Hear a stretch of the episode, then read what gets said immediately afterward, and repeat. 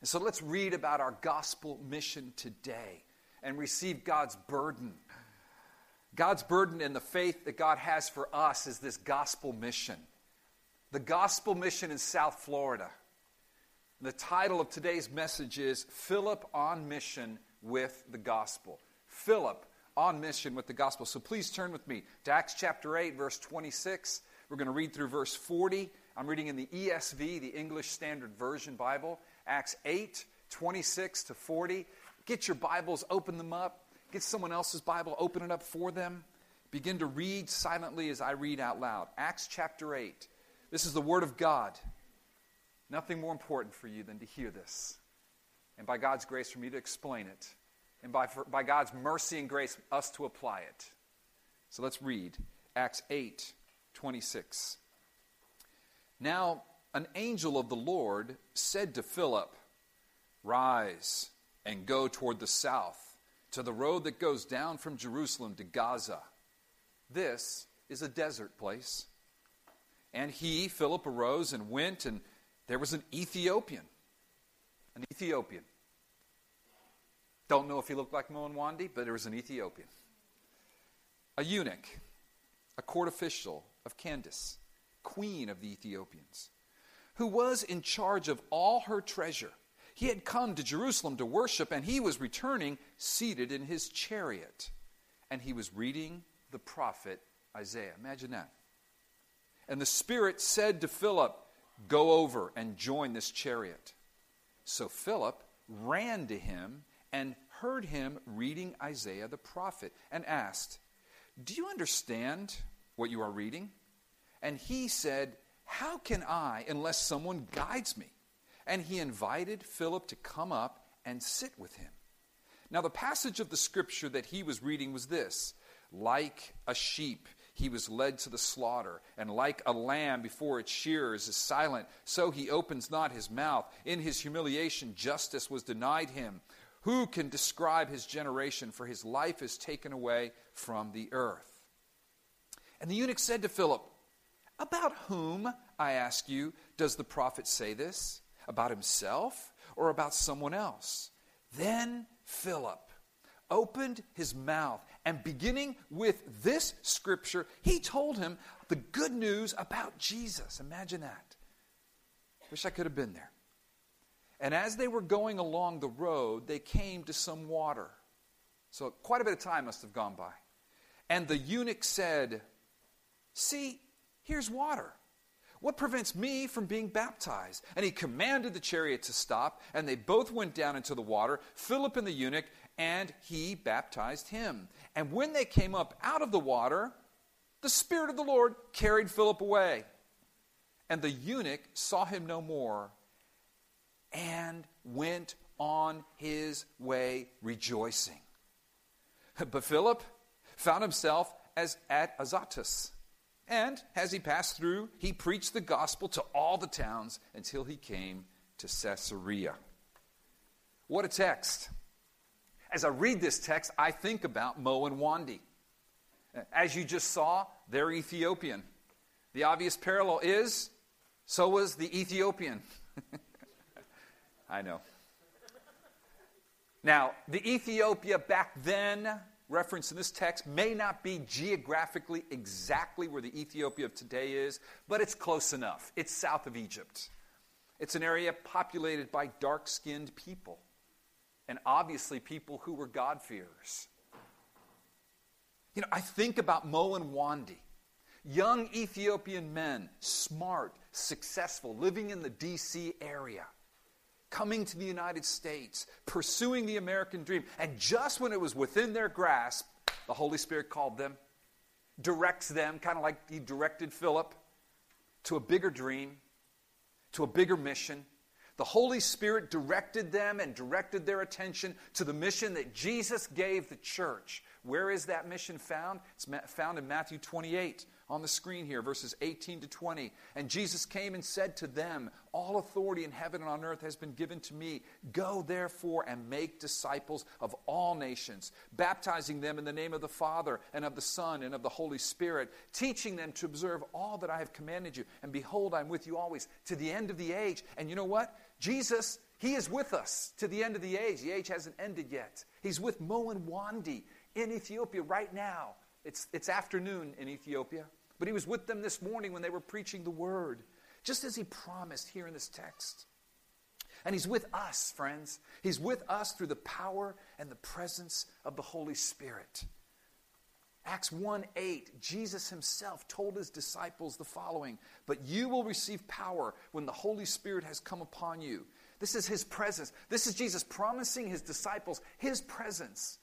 He would send the Holy Spirit, which he did on the day of Pentecost. And you will be my witnesses. Here's the mission witnesses, those who are proclaiming Christ and making disciples by teaching all that Jesus had commanded. You will be my witnesses where? In Jerusalem, and all Judea, and in Samaria, and to the end of the earth. Friends, the Holy Spirit directed Mo and steps back to Ethiopia to make disciples by proclaiming Jesus, and He directs our steps here in South Florida to make disciples by, by proclaiming Jesus. And here's why. Here's the main point of the message. Here's God's burden for us in this message. The Holy Spirit directs the church in its mission. The Holy Spirit directs the church in its mission. He is the ultimate missions pastor, missions director. This is the ultimate mission agency. It is the church the church is the pillar and support of the truth, preaching Jesus, declaring Jesus, demonstrating Jesus, and how we love one another. Jesus, just as he directed Holy Spirit, just as he directed Mo and Wandi back to Ethiopia to proclaim Jesus, in a similar way, he directed us. Last night, to Young Circle in Hollywood to proclaim Jesus. And I just want to thank everybody that came last night, responding to the Spirit's direction, directing you, directing your feet to that place as we put on Christmas near the beach. Thank you for being willing to come and serve an event that proclaimed Jesus very clearly and at times very powerfully. Church, there were so many of you serving with your red t shirts, helping the crowd with crowd control, making sure that Santa didn't get run over by the fire truck, being kind to children as they stood in lines, manning our booth where hundreds passed through. I saw Fabrizio. I don't know if you're here this morning, Fabrizio, but wherever you are, I saw Fabrizio. If you're here, wave at me. All right.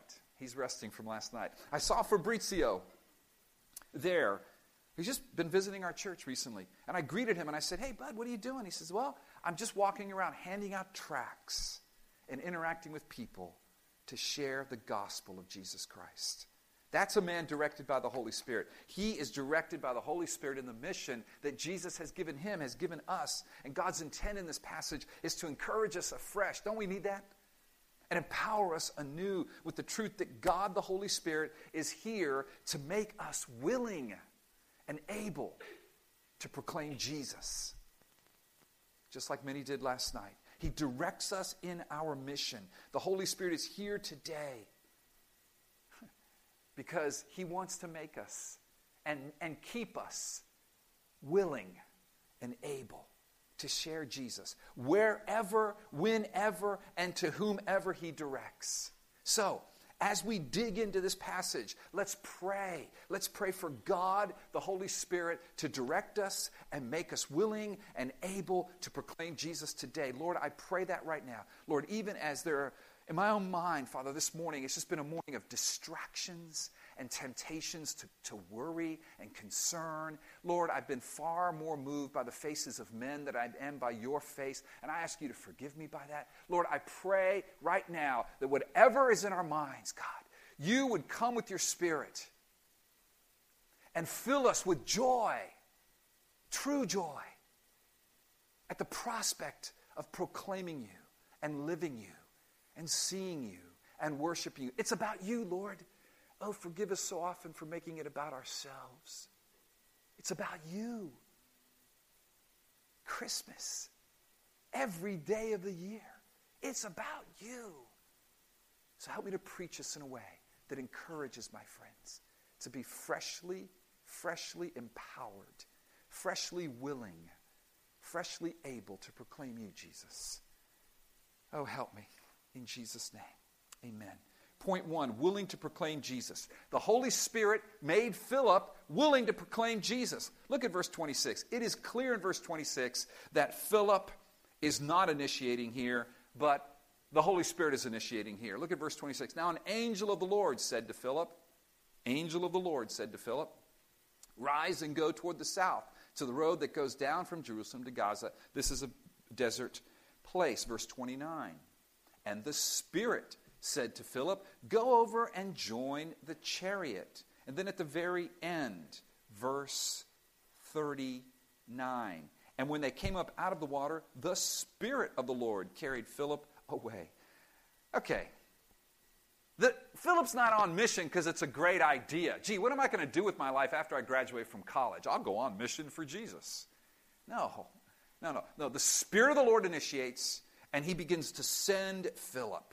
And Philip then clearly is willing to be sent. Look at verse 27a. And he, Philip, rose and went. And then verse 30a. So Philip ran to meet him. Now, you may think that an angel would convince you to go, right? No problem. If an angel showed up and told me to go, I would go. But remember this Philip was experiencing revival in Samaria. What is amazing here is that the Holy Spirit took Philip away from fruitful ministry and led him to a desert place. Look at verse 26b Gaza. This is a desert place.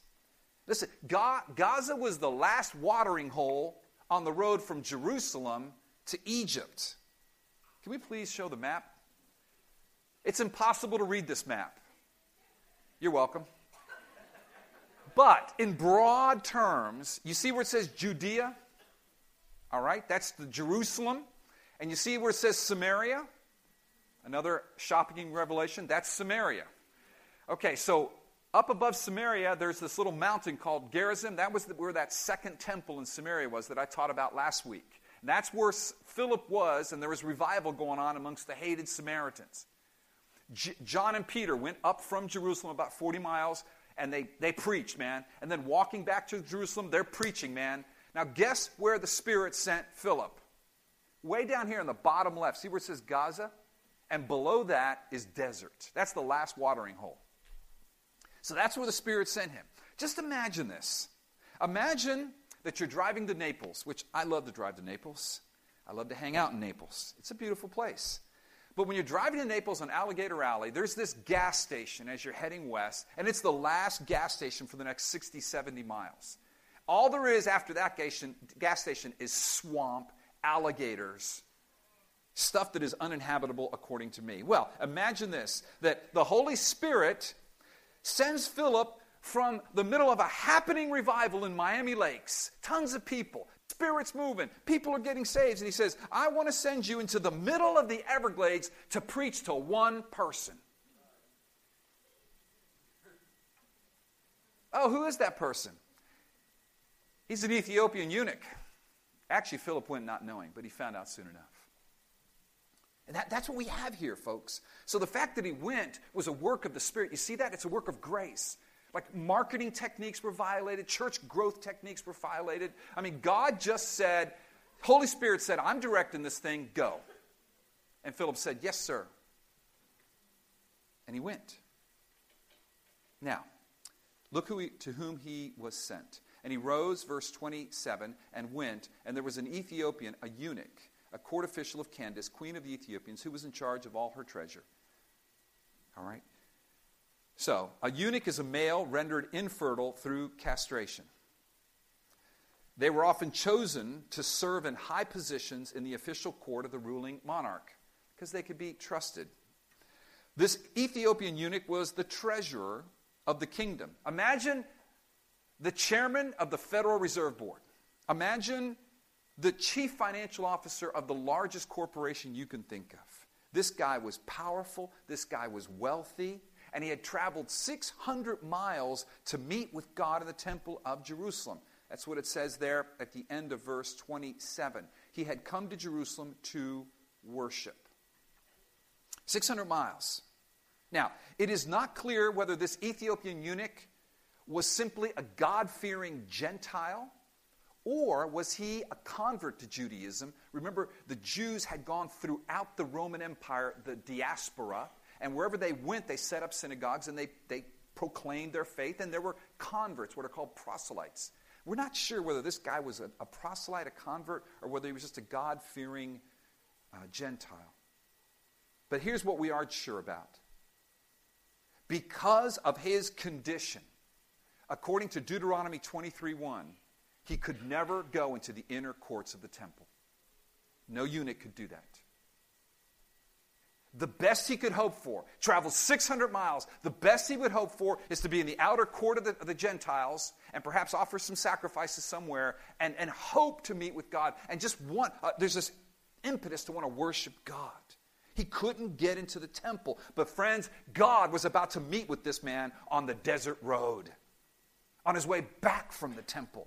And clearly, this passage was intended to encourage the first century believers that God no longer dwelt in that temple. You no longer went to the temple to meet with God. You're going to meet with God in Jesus Christ, whether in the city, in the desert, whether a Samaritan, a Jew, an Ethiopian, it doesn't matter.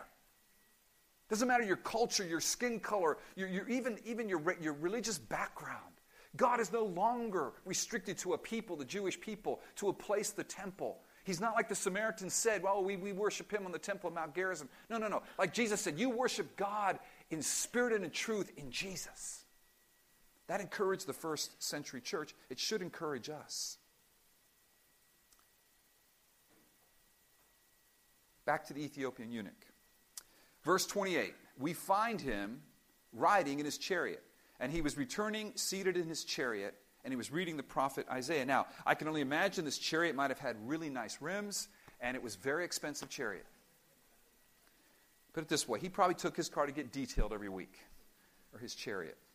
It probably was big enough to seat numerous people. He was a, a, an important man, so his whole group was around him. Air conditioned, nice chariot. And it says here that he was reading Look at verse 28 at the end. He was reading the prophet Isaiah. So, probably what happened is this Ethiopian eunuch went to Jerusalem and bought the Isaiah scroll. Very expensive, which goes with your expensive chariot.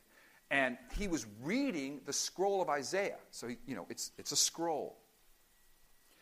And he was probably reading a version of that scroll that was written in Greek. remember, the Roman Empire, the official language was Greek at that time. So the, the Jews had taken the, the Hebrew Old Testament, Old Testament written in Hebrew, and translated it into Greek. And that translation is called the Septuagint. Septuagint. If you're ever reading somewhere and you see LXX, have you ever seen that, like in a commentary? It's like in the newspaper or something? LXX, that's the abbreviation for the Septuagint. It's the Greek translation of the Hebrew Old Testament. That's probably what he was reading, and he was probably, as was the custom of the day, reading it out loud. So they would just be reading it out loud as they're going in the chariot. And that's the scene to which Philip approached. So in verse 29, what do we see? We see again the Spirit of the Lord said to Philip, Go over and join this chariot.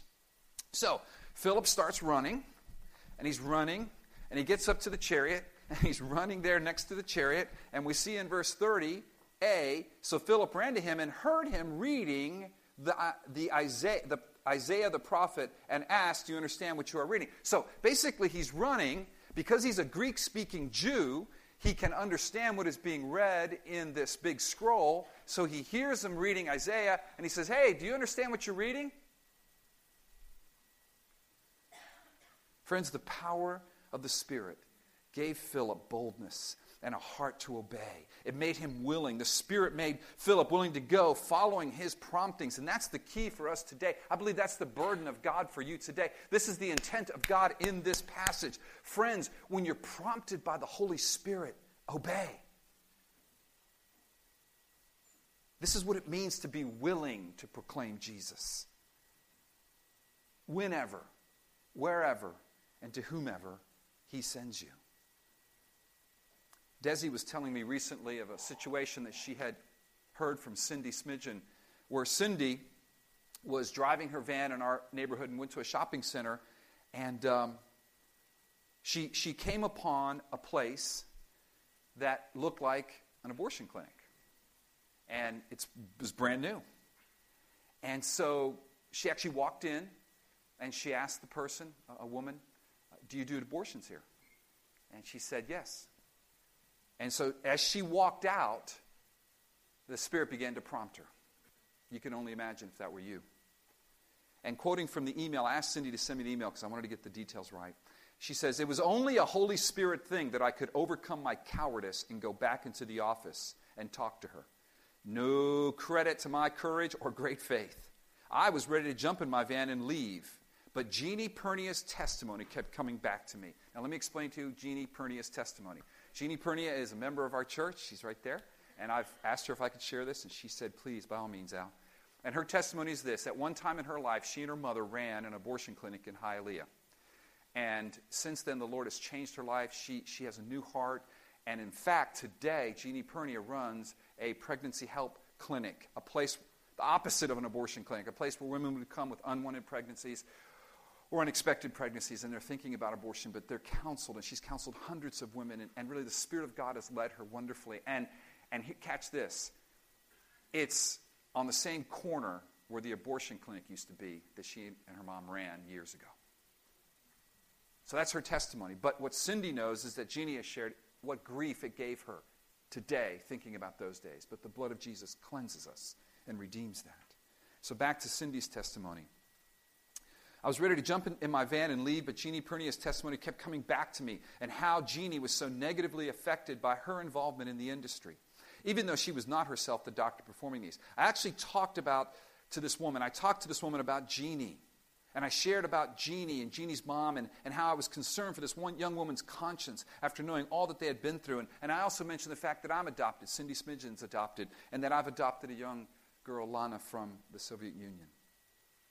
Friends, this is, this is a, an average person, a mother of five children, a very busy person who's simply listening to the promptings of the Holy Spirit. The application points here are, are, are, are many. God, God works, God the Holy Spirit works by prompting us. It may not be an audible voice, it may not be an angel, but it's through His Word and it's through His Spirit. And you, you know those promptings, right?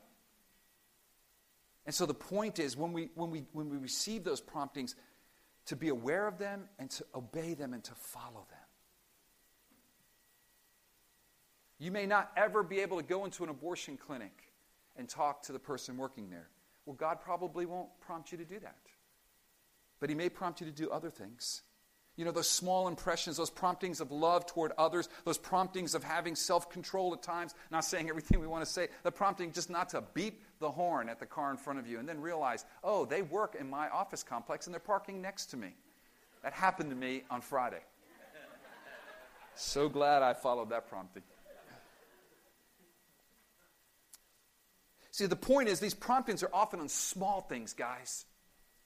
He, he makes us willing on the small things. And as we obey in the small things, being kind, being caring, thinking of others, moving away from our own little lives and, and looking at others' lives, it, yes, it's scary. Yes, it takes faith. Yes, it takes courage. But oh, what an adventure. We come alive. But when we ignore those promptings, we live selfish little lives. And there's a deadening effect in our soul.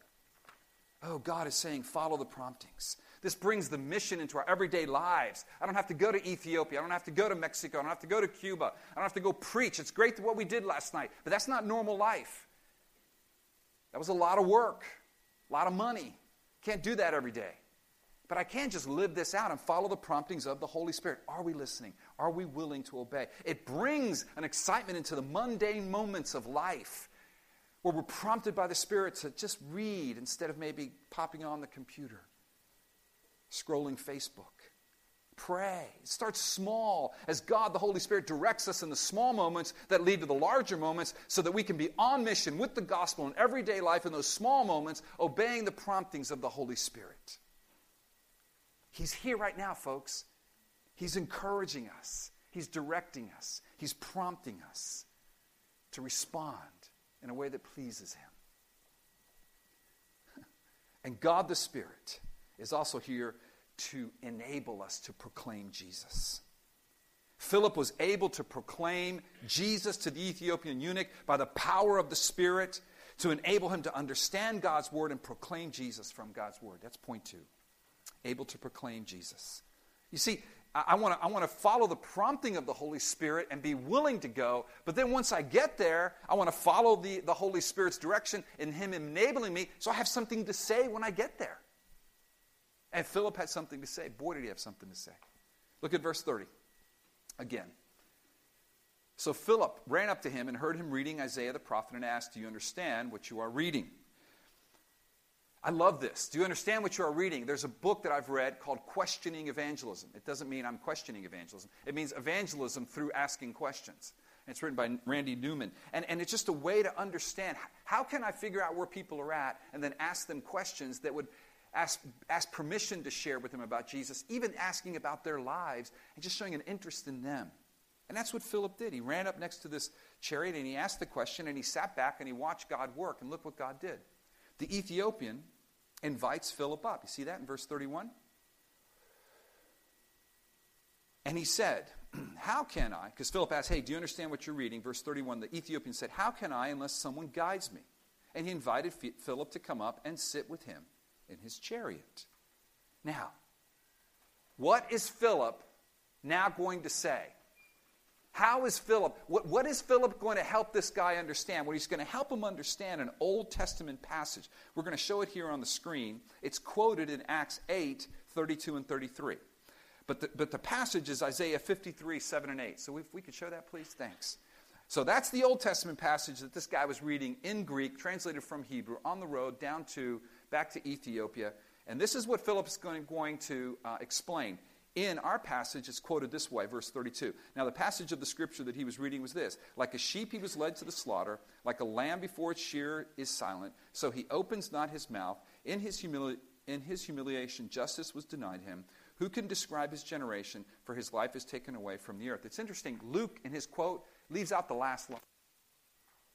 Stricken for the transgression of my living, I believe. Yeah. So I'm not sure why, but, you know, maybe that's just where they stopped talking at that point. So, what did Philip do? Philip runs up to the chariot and he's going to begin to preach Jesus from this Old Testament passage. Could you do that? Do you want to be able to do that? C- can you preach Jesus from Isaiah 53, 7 to 8? Well, let's learn how, shall we? Philip's going to be our teacher. Let's dive in and learn how it is, how the Spirit enables us to be able to proclaim Jesus from the text. So, the Ethiopian eunuch asked Philip the following question. Verse um, 34. And the eunuch said to Philip, About whom, I ask you, does the prophet say this? About himself or about someone else?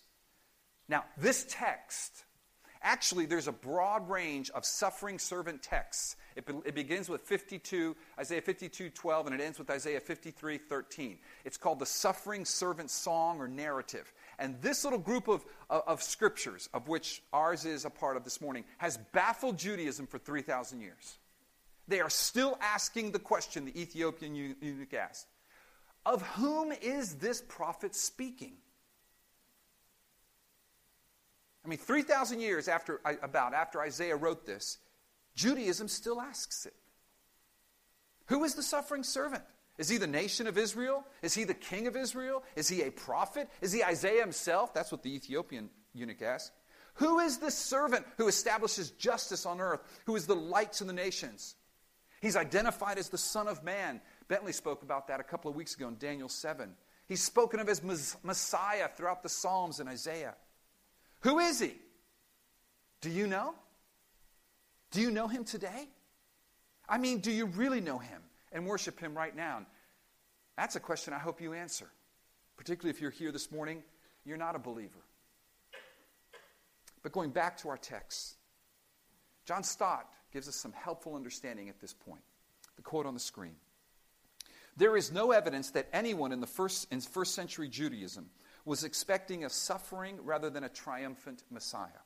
No, it was Jesus who applied Isaiah 53 to himself and understood his death in the light of it. It was therefore from him that the early Christians learned to read Isaiah 53 in this way. Philip's about to preach Jesus from Isaiah 53 because he learned how to preach Jesus from Isaiah 53 from Jesus. And we must understand Isaiah 53 in the same way. We must learn to read Isaiah 53 and the entire Bible in this way, the way of Jesus with his interpretation and his coming as the event pointed to.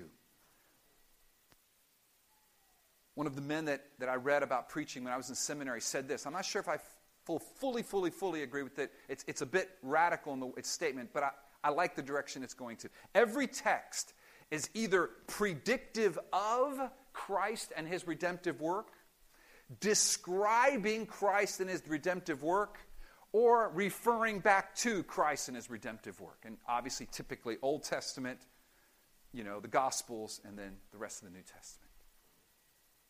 This is why we did the Bible 45 course, so that we could understand biblical theology. Jesus interprets the scriptures for us. We interpret scripture through the lens of Jesus. So, how did Philip know this was talking about Jesus? Because he had heard probably Jesus himself describe himself in these terms. Look at Luke 22 37. Luke 22 37. Jesus speaking to his disciples says the following For I tell you that this scripture must be fulfilled in me, quote, and he was numbered with the transgressors, for what is written about me has its fulfillment. He was quoting from the servant servant narrative, the suffering servant narrative. How did Jesus describe his purpose on earth? Look at Mark 10:45. Mark 10:45. For even the Son of Man came not to be served, but to serve and to give his life as a ransom for many. Friends, let me tell you something right now. This passage, though we don't we don't understand it fully, this passage comes chock full of references to the suffering servant in Isaiah 53. Chock full. I mean, it's just overflowing with suffering servant references. People miss this. They thought Messiah would come to rule. He's saying, no, Messiah comes to serve and to suffer. And that's how Philip knew that he could begin to preach Jesus from Isaiah 53. So he starts there and he proclaims Jesus, the suffering servant. And he went throughout the scriptures, friends. And listen, we don't know exactly what he taught him, but we can kind of imagine because we can look at what Peter taught back in Acts 2 and 3 in his sermons, and we can listen to Stephen's sermon, and we can surmise what Philip said. But I could tell you right now, he told the Ethiopian, as it says in this text, the good news. See that at the end of verse 35? told him the good news about Jesus. Listen, he told him that Jesus accepted God's will to die for our sins. He, t- he, he told him that Jesus was resurrected from the dead. He told him that Jesus was ascended to the right hand of the Father. He was that suffering servant. He is the light of the world. He is the Messiah that Israel has been hoping for. He told them what Stephen told the elders in Jerusalem I see him at the right hand of the Father. And Philip told him what Peter would have told him you killed Christ, but God raised him from the dead. And he preached repentance and he preached faith in Jesus. And he told him that he needed to get baptized. Because we see that in the book of Acts. That's what all the preachers are preaching all the way through. So clearly this occurred because when we pick up the narrative in verse 36, it says, And as they were going along the road, they came to some water, and the eunuch said, See, here is water. What prevents me from being baptized? He wouldn't have asked that question if Peter, if Philip hadn't been preaching about all this. The Spirit convicted him. He put his faith in Christ. He repented, and now he wants to obey him. So this is what's happening. He's obeying the Lord. He's declaring that he obeys the Lord. And he enters the waters of baptism with Philip. Philip baptizes him. And he comes out a changed man. The, the suffering servant passage speaks of the power of the resurrection. And that's the power Philip most assuredly shared with this Ethiopian eunuch. And though we read in the text that Philip was carried away by the Holy Spirit, not sure how that happened, I, I like wild and crazy things. I'm just thinking, boom, he's gone. Actually, even cooler would be just to watch him go. I mean, if he just disappeared, that's one thing, you know. you know, like Frodo with the little Coke, you know. But, but what would be really cool is to see him go poof, like on a jet plane, but no jet plane. He just went. Whatever. Doesn't matter. He left. And the, and the eunuch was alone. But oh, listen to the text. Look at verse 38. And when they came up out of the water, the Spirit of the Lord carried Philip away, and the eunuch saw him no more and went on his way. What does it say there at the end of 39? Excuse me? Yeah, 39. He went on his way rejoicing. Because the suffering servant passage, it, it, it speaks about resurrection. And it was in that resurrection that the eunuch was rejoicing all 600 miles back to Ethiopia. Because you see, when the Ethiopian eunuch kept reading the scroll of Isaiah after he dried himself off, after he had lunch, after he did whatever he did, he got back in the chariot and he unrolls that scroll and he, he now understands Isaiah 53. He now understands the suffering servant. He sure understands a whole lot more things. He eventually gets to Isaiah 56. Please put it up on the screen 6, 56, 3 through 5. And here comes a promise to a eunuch. Let not the foreigner who has joined himself to the Lord say, The Lord will surely separate me from his people. And let not the eunuch say, Behold, I am a dry tree. You understand the metaphor? No children. For thus says the Lord to the eunuchs who keep my Sabbaths, who choose the things that please me. Oh, friends, and hold fast my covenant. And he's just been introduced to the covenant in Jesus. I will give in my house and within my walls a monument and a name better than sons and daughters. I will give them an everlasting name that shall not be cut off. Here's God's promise. To one who could not have children, to one who was cursed so that he could not enter the temple. By law, the curse is broken because one hung on the tree to take the curse. This God fearing man, or perhaps proselyte, who had gone to Jerusalem to worship God and who had been denied entrance in the temple, now finds entrance to God through Jesus Christ. And this dry tree, it's the description in text. A man unable to have children in the natural went home, and as tradition has it, he went back and founded the, the Ethiopian Coptic Church, one of the oldest churches. Remember the mission presentation with Mo, Mo and Wandi? And Egyptian, Ethiopian Christians down through the centuries have called him, this eunuch, Father. And he really is the Father. Even as Paul said, You have many past preachers, but only one Father to the churches that he would have planted, like Corinth. He really was the Father.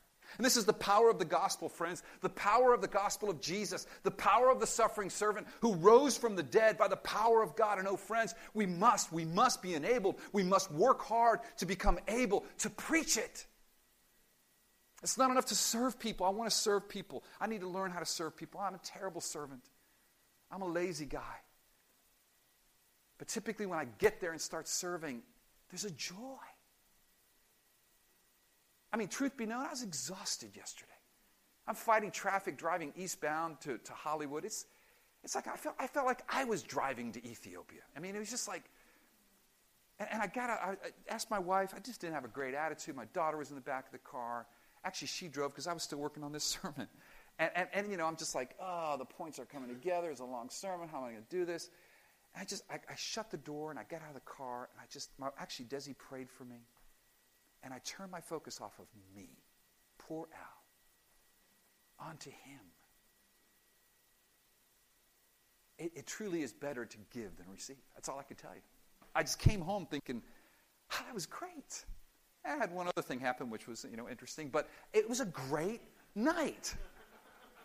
And, I, and I'm thanking God for it. But if I would have gotten to, to Christmas near the beach and served a bunch of people, and hadn't had anything to say, in one sense, kind of what's the use? Now, hear me, we should serve people. You got that one, okay? But eternally. Friends, do you know how to preach Jesus from Isaiah 53? Oh, I pray that we would learn together. Because I forget things. So I always have to have notes next to me, tracks. I love what Fabrizio did. He had a track. Here's the appeal, friends the Holy Spirit directs the church in its mission. It is Jesus' gospel mission given to us and directed by the Holy Spirit. He's the one who deploys his ministers as he pleases and enables them to speak the faithful word about Jesus from the scriptures. The Holy Spirit deployed Philip to the desert. He deployed Mo and Wandi back to Ethiopia. Where is he deploying us? Where is he deploying you? The same Holy Spirit who deployed Philip and Mo and Wandy is here today, actively directing us in our gospel mission, making us willing and able to proclaim Jesus. Do you believe this? And are you willing to be deployed by the Spirit and receive His enabling to proclaim Jesus as you obediently follow His promptings, to study His Word, and then take steps of faith and courage to engage others with the gospel? Now, some of us here believe this and are being faithful and obedient and active on mission with the gospel in South Florida. I want to pray for you that you not grow weary in well doing. I think I've grown weary recently. All this stuff that's happened with Sovereign Grace, just stuff that I'm experiencing. Uh, being on the board. Uh, just th- Miami in general. I was in a meeting uh, with a bunch of pastors uh, for, uh, to reach Miami, and, and, it was a great meeting. It was a bunch of guys that I respect. And, and, and this one guy came, it's an elder missionary statesman, and he said, I live in New York City and Miami is hard. And he just he honored us for even being here and planting and trying. And, and, it's just a hard you get weary, man. You know what I'm saying? That's where I'm at. Maybe you're there. Um, I believe God wants to pour His Spirit on us. He wants to encourage us this morning. But others of you, you don't believe it. You don't feel it. You're not deployed with the gospel. You're apathetic. You're unbelieving. Oh, friends, God has so much more for you. I want to pray for you to receive faith that God the Spirit